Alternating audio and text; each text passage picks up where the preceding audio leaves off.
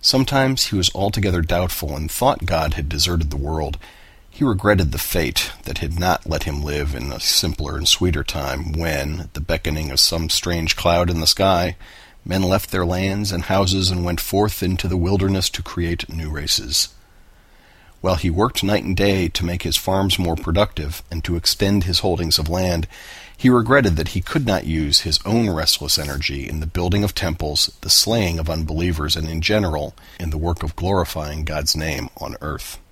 This is what Jesse hungered for, and then also he hungered for something else. He had grown into maturity in America in the years after the Civil War, and he, like all men of his time, had been touched by the deep influences that were at work in the country during those years when modern industrialism was being born. He began by buying machines that would permit him to do the work of the farms while employing fewer men, and he sometimes thought that if he were a younger man he would have given up farming altogether and started a factory in Winesburg for the making of machinery. Jesse formed the habit of reading newspapers and magazines. He invented a machine for the making of fence out of wire Faintly he realized that the atmosphere of old times and places that he had always cultivated in his own mind was strange and foreign to the thing that was growing up in the minds of others.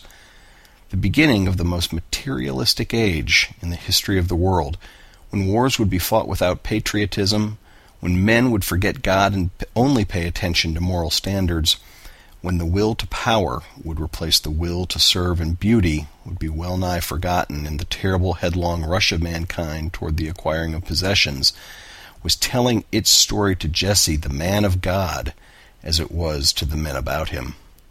The greedy thing in him wanted to make money faster than it could be made by tilling the land.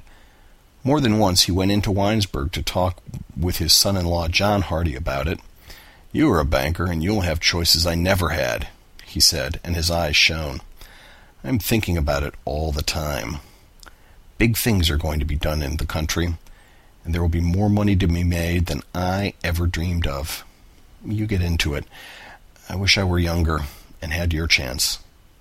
Jesse Bentley walked up and down the bank office and grew more and more excited as he talked. At one time in his life, he had been threatened with paralysis, and his left side remained somewhat weakened. As he talked, his left eyelid twitched, Later, when he drove back home and when night was come on and the stars came out, it was harder to get back the old feeling of a close and personal God who lived in the sky overhead and who might, at any moment, reach out his hand, touch him on the shoulder, and appoint him some heroic task to be done. Jesse's mind was fixed upon the things read in newspapers and magazines, on fortunes to be made almost without effort by shrewd men who bought and sold. For him, the coming of the boy David did much to bring back with renewed force the old faith, and it seemed to him that God had at last looked with favor upon him.